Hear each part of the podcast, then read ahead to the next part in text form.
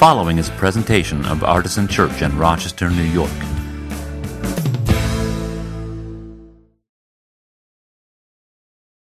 The season of Advent is one of ad, uh, uh, uh, anticipation and expectation. We've come to the third Sunday of Advent, and we've talked about different types of expectations, different types of comings of Christ. Of course, the most commonly understood expectation is the, the one in the past, the arrival of Christ as a baby, the incarnation, the Messiah of Israel, and the Savior of the world. That's the most commonly understood coming of Jesus at Advent. We're actually going to talk about that next week. We also anticipate the return of Christ. Scriptures speak to this. The church has uniformly understood that we expect Christ to return to earth again. And that's sort of a terrible and wonderful coming of Christ. And we dwell in the middle of in this in this middle place where we have both hope and fear for the future. We talked about that last week. But there's a third coming of Christ that we are thinking about during the Advent season, and that's the one that we're going to think about a little bit today. And that's the the arrival of Christ, the coming of Christ here among us, in our communities and in our individual lives. All this other stuff could be dismissed as um, very specific religious expectation that if you're not a Christian, um, or if, you're, if you don't have any connection to the Judeo Christian story, you could probably feel free to dismiss. I wouldn't recommend it, but I could understand why you might. But the, the, the third coming of Christ is the coming to every person. You cannot dismiss that one. Christ wants to be present with you, every single one of you, this season and always.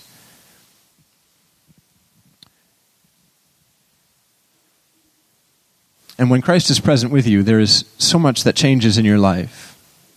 The calling that He places on you, what's going to happen in your life going forward, and not just in eternity, uh, like in the here and now. Um, Carolyn and Ryan Kledgman Lavin will be here in just a second, and they're going to talk about a, a very specific coming of Christ in their lives and how that has changed their lives. And if you haven't met them and heard their story, it's a wonderful story, and I'm thrilled to, to have you all hear it and for me to hear parts of it that, that are going to be new to me as well. But before I invite them up, I want to invite Jesse up. Jesse Pierce is a member of our leadership team, and he helped us on the first week, and he's done a really uh, a great job setting up the season of Advent. And he's going to be coordinating um, the sharing time that will happen the Sunday after Christmas, our fifth Sunday festival. Uh, Jesse's going to oversee that. And, and, rather than just sort of generically people telling stories of God at work in their lives, which is what we usually do on our fifth Sunday festivals, um, Jesse has suggested that we should ask for very specific stories. And I want to give him a chance, just um, mostly I want to give them the time this morning. So, like 90 seconds um, of what you would like to hear from people on the fifth Sunday, and then how they can reach you if they'd like to share. And what they should do if you go after them and they don't want to share. so. Yeah, we just thought it would be cool for the fifth Sunday um, for over the next two weeks if we could all be thinking about, uh, again, the coming of Christ into our own lives, how he's broken into our own situations, um, sometimes out of the blue. If you have a story that you want to share, please let me know. I'll kind of be the, you know, the MC for the fifth Sunday, passing the mic around. And it would be cool to have some stories of how God has broken into your life. If you have a cool story of you know, your conversion or anything like that, um, just Christ breaking in, please let me know.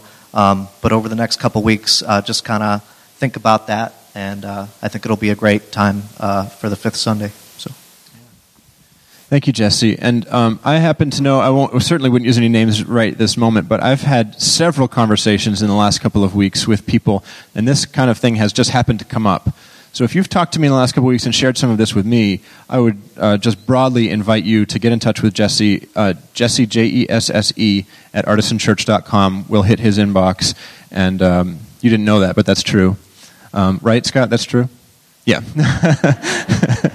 um, and uh, please get in touch with him. I would love to have some of those stories shared uh, for the whole community. It's really a wonderful benefit to us when we hear stories like that. So, um, who's coming up first? Carolyn. All right. Please welcome Carolyn and, and Ryan Kledgement Lavin. Thank you so much for being here today.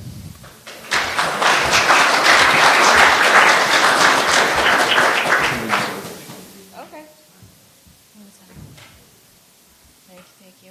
Morning, guys.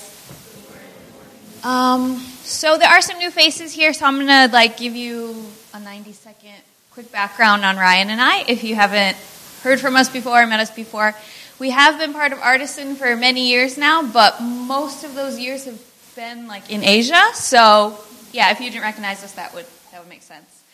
Um, so uh, Ryan and I, we met in college. We met on a, we started dating on a study abroad in Africa, which really kind of set the tone for the rest of our relationship, being very cross cultural in context. And um, two weeks after we graduated, we got married, which was very Christian college in context.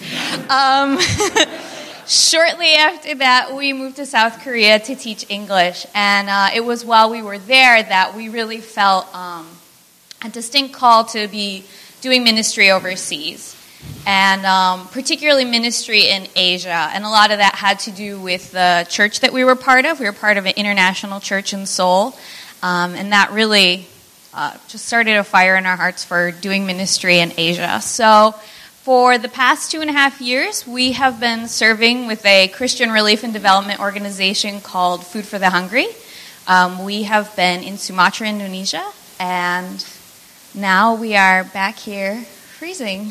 so, um, so, this morning, um, I want to share a little bit about what God's been showing us in the past year um, in regards to personal calling and just kind of um, that scary idea of finding God's will in your life. Um, whether you're trying to, d- to figure out what to do with your life or trying to decide what's next or, or even just trying to live rightly before God, finding God's will is wanting to know what God wants for our lives is just a question that constantly comes up. So, um, for us, this year, it became very stark because God didn't really give us a time frame for our service in Indonesia. Um, some people experience life calls like to a place or to a certain ministry.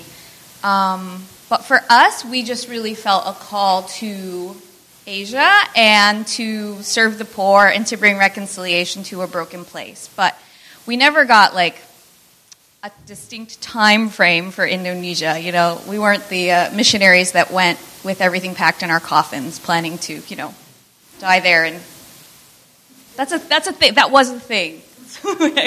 um, but more often than not, when it comes to to time frames and, and God's call, uh, He kind of leaves those things ambiguous. Uh, he leaves those things murky, I think, so we can really just trust Him um, and not so much our calendars or our plans or anything like that. So, at the beginning of this year, as uh, we reached the, we went past the halfway mark of our contract in Indonesia, questions really started to swirl like, God, how long do you want us in Indonesia?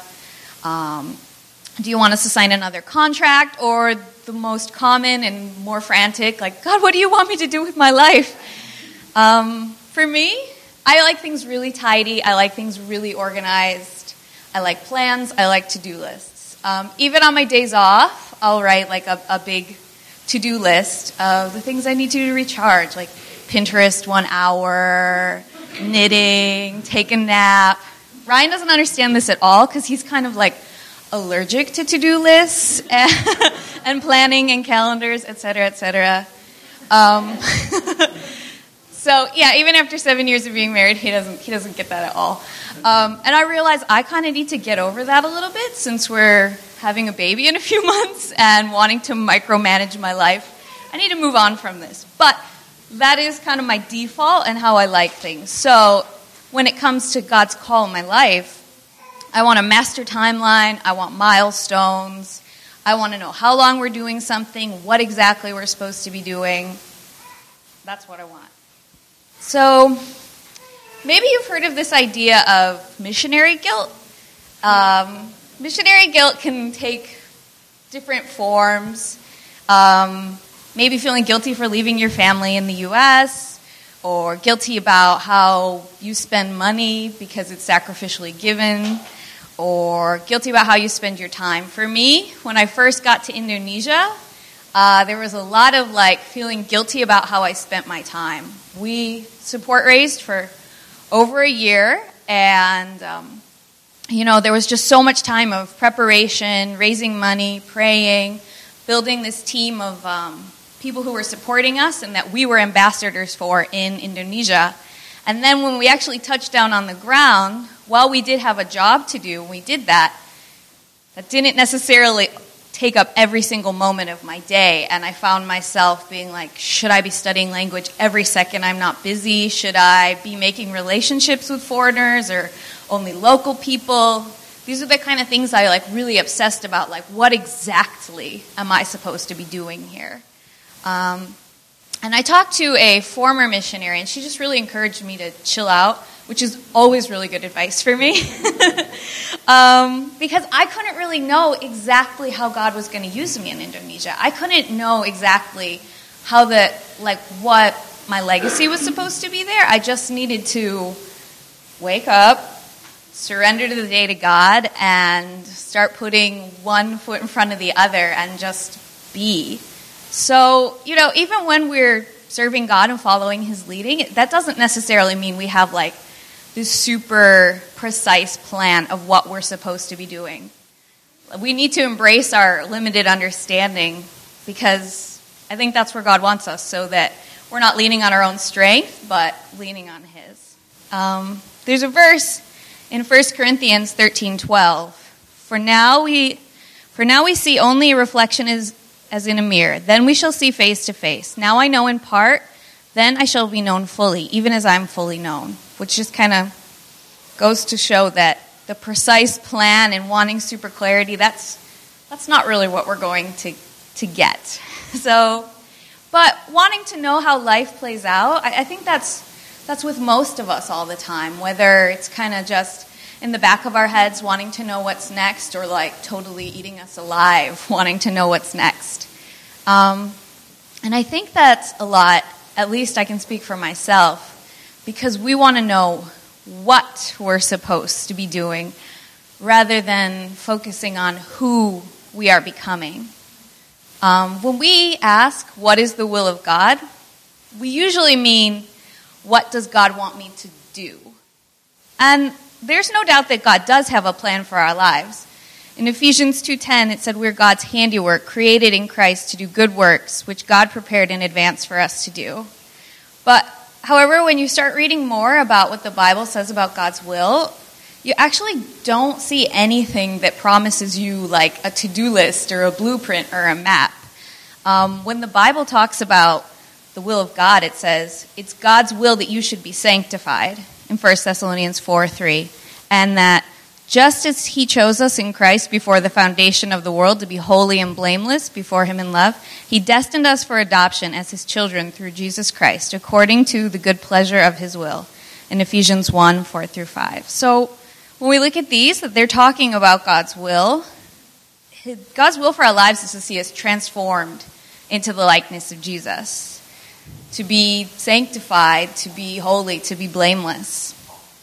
Which means that it looks like God cares a lot more about who we're becoming than what we are actually doing.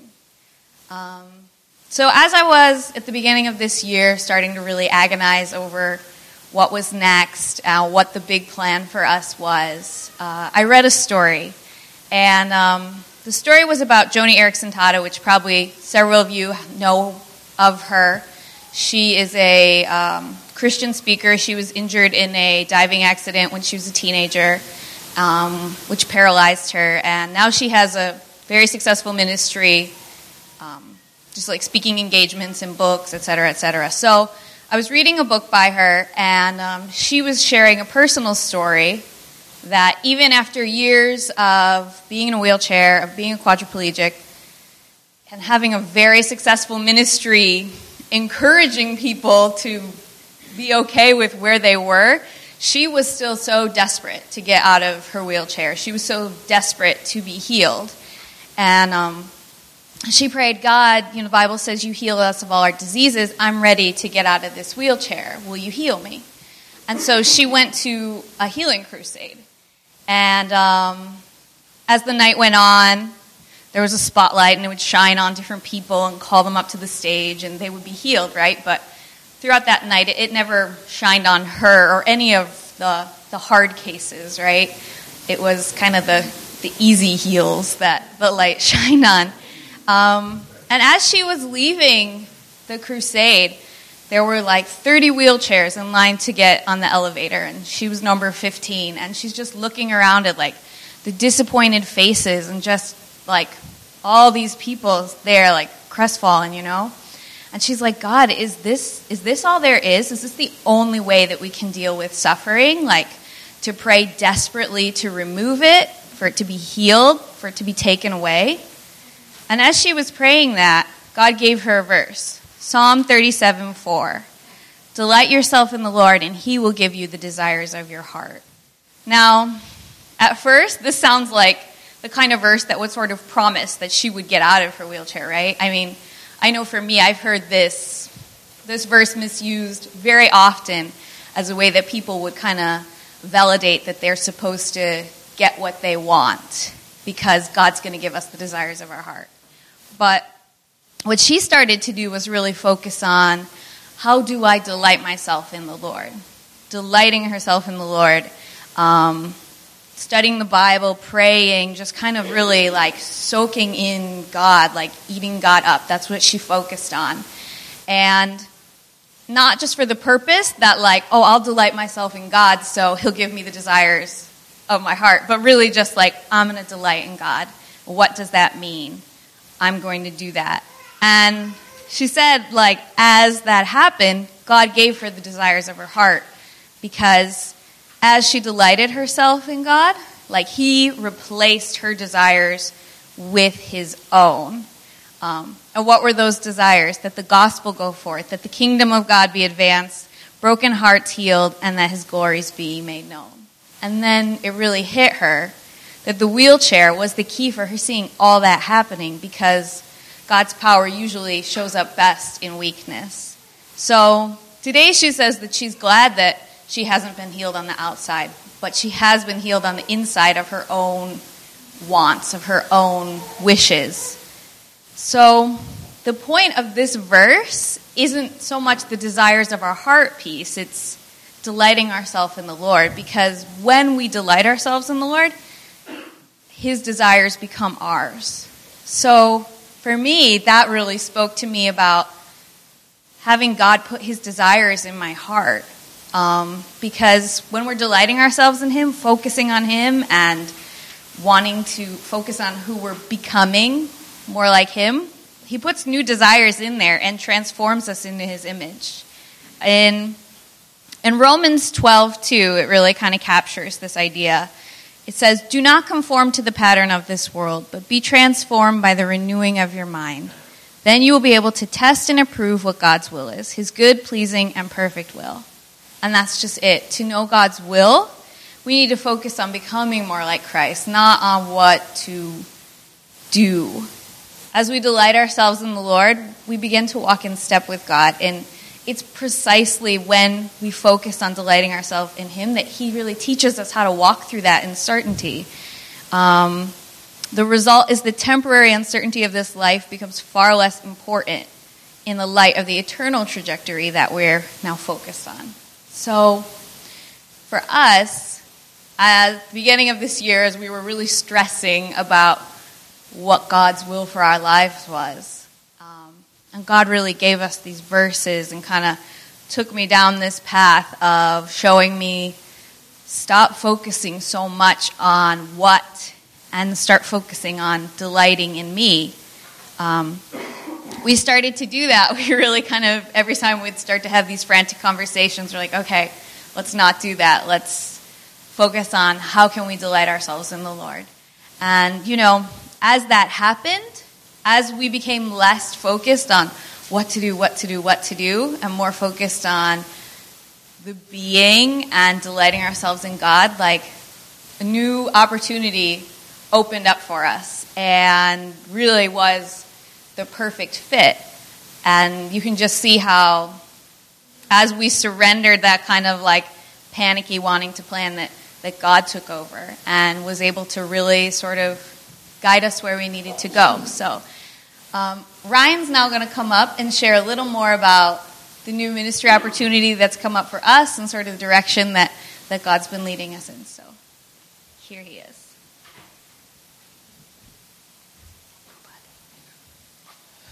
So, yeah, I am kind of allergic to planning. Um, but I did write an outline for what I was going to share. Um, but uh, then I left it at home. so I did, part, I did half of the planning, I didn't do the other half. So before, uh, before church started, I tried to rewrite notes on my phone. So if there's a big pause at any point, yeah, this is a season of grace, right? So we'll just throw some grace on here. Um, yeah, uh, I'm just going to tell a bit of the story of what's happening next. So, um, as Carolyn said, um, we were kind of praying um, about what's next, but trying to not obsess about it and be like, God, what's your specific will? But delighting ourselves in God. And but we kind of put our hearts in like an openness posture towards God, like, all right, whatever you have, God, like we're open and um, then it just kind of fell in our laps, um, which was which is a, I mean a God thing. So we were in uh, in February this year. Uh, we were in uh, South Korea. Uh, we had to go on a visa run from Indonesia because uh, the visa situation was really funky, and. Um, so we went back to uh, our church in Seoul, South Korea, um, to we went to Korea for like a week to get our visa, but we ended up staying with the, the pastor of our church there who we're friends with. And um, one day we were just sitting around talking, and he was about to go on sabbatical, and he was saying, uh, you know, after my sabbatical, I want to I want to come back and, and really see um, what can we do to make this church a hub for missions.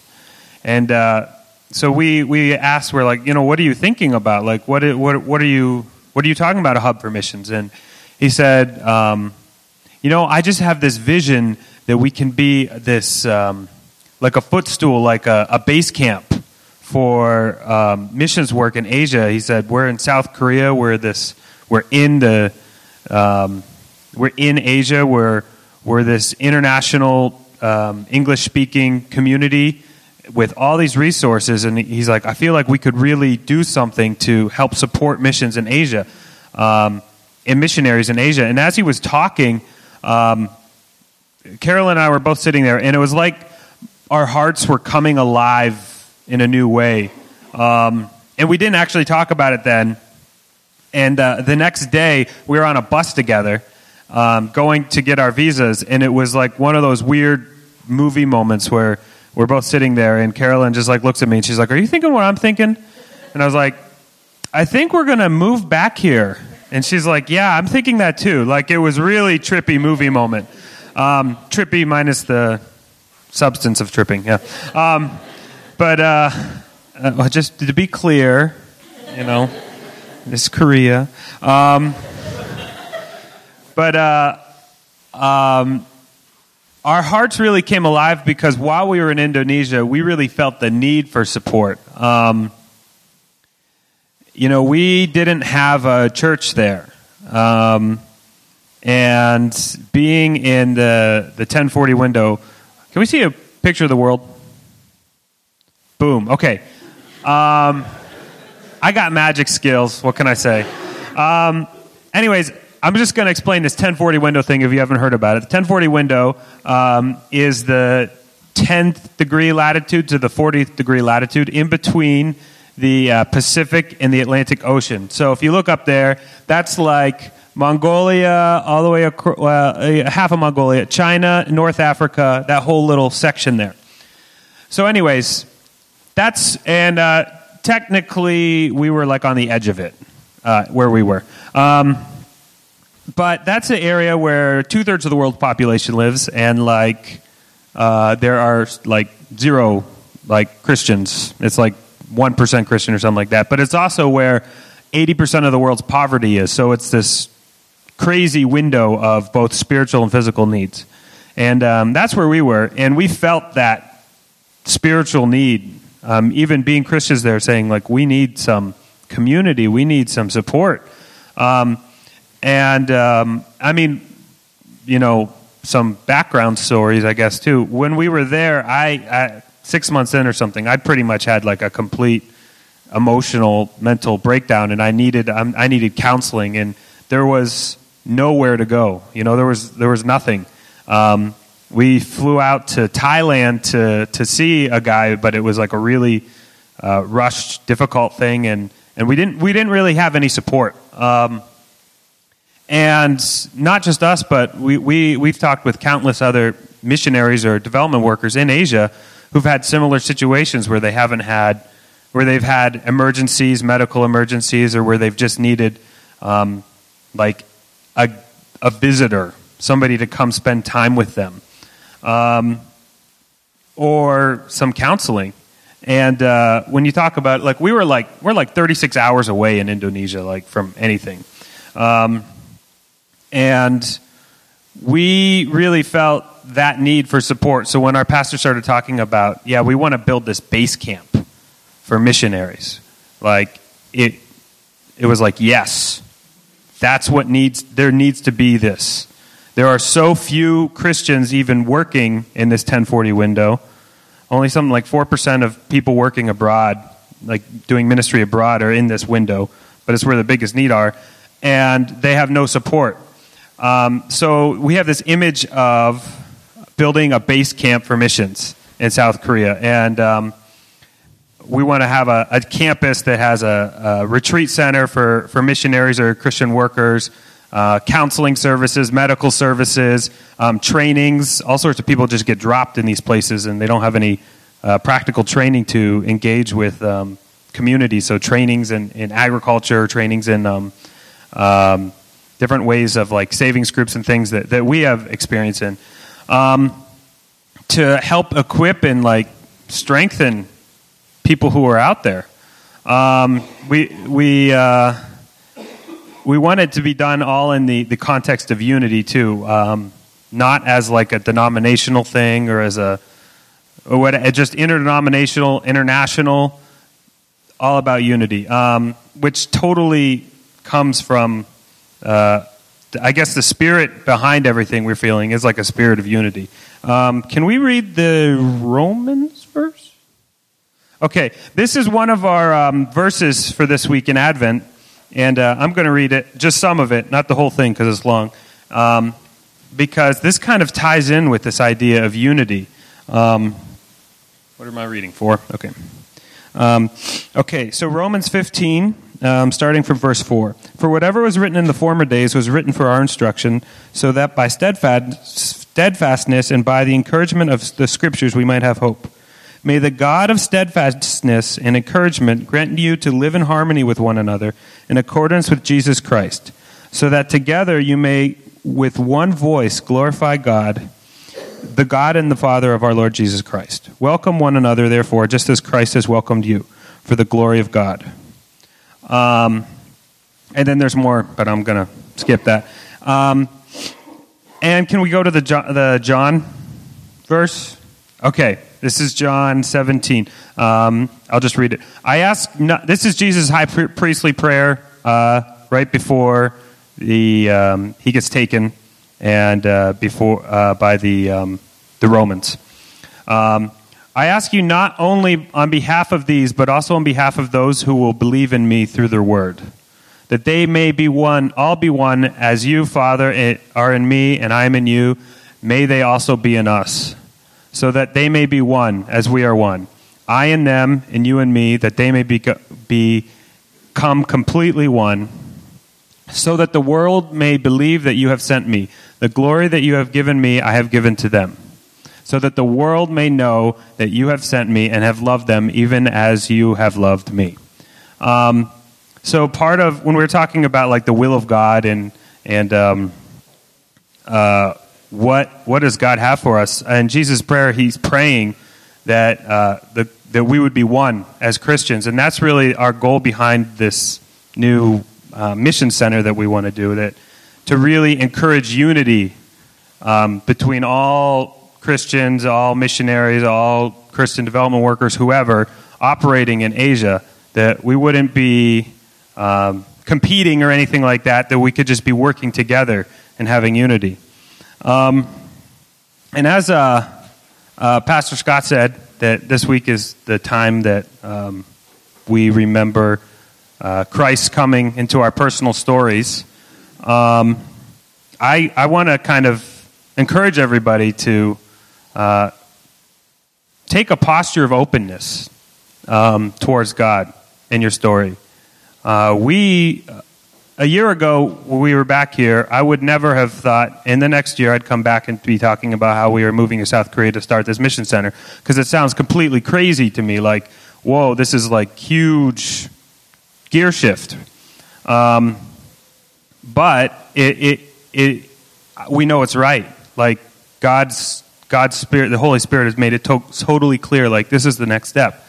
And we wouldn't have got to that point without having this, this posture of openness towards God, saying, God, you know, whatever you have in store for me, um, you know, bring it. I, I, you know, surrendering your own plans and letting God, you know, God's the master story writer, letting Him write um, your story because He's going to write a story that's more beautiful, more creative, more wild than, than we would have written individually.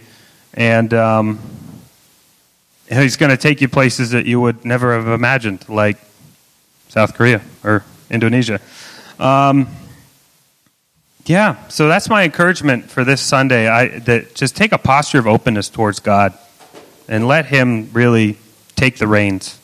Uh, I also just wanted to take this time to ask for some prayer. Uh, we, I didn't, I didn't say it during our thing because everybody else had so many prayer requests, but um, we're getting a, we're getting some uh, snags with our Korean visa, and it's getting close to our departure date. We're leaving January 9th, so we already have our tickets, so we're leaving, but um, we want our visa too. So please be praying that this week that we can just get the visa thing taken care of. That's a big prayer request for us. Um, also, please be praying for us. Uh, we're still on support, and we're transferring. Um, we're transferring from one organization to a new one, and we just pray that it goes smoothly. Um, so please uh, be praying for that as well.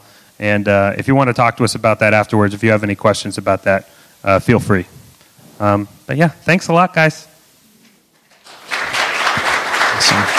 Thank you so much. Great to hear from you guys. Um, and we, we're going to continue to support them as a church um, in prayer and with dollars and cents. So um, if you want to be part of that, I would strongly encourage you to do that. Um, I'm going to kind of rush us into our, our last couple of songs and communion. The communion table is open to anybody following Jesus this morning. Um, we also have our week three Beyond Our Walls uh, Advent spiritual practices cards here. You can take one of those as well. We have intinction here, which just means you break off a piece of the, the bread and dip it in the wine or the juice and take it all together.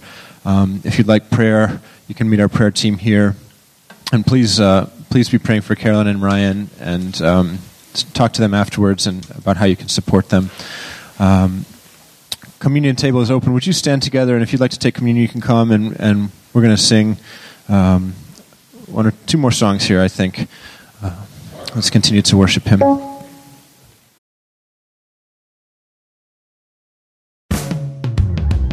For more information, visit us at artisanchurch.com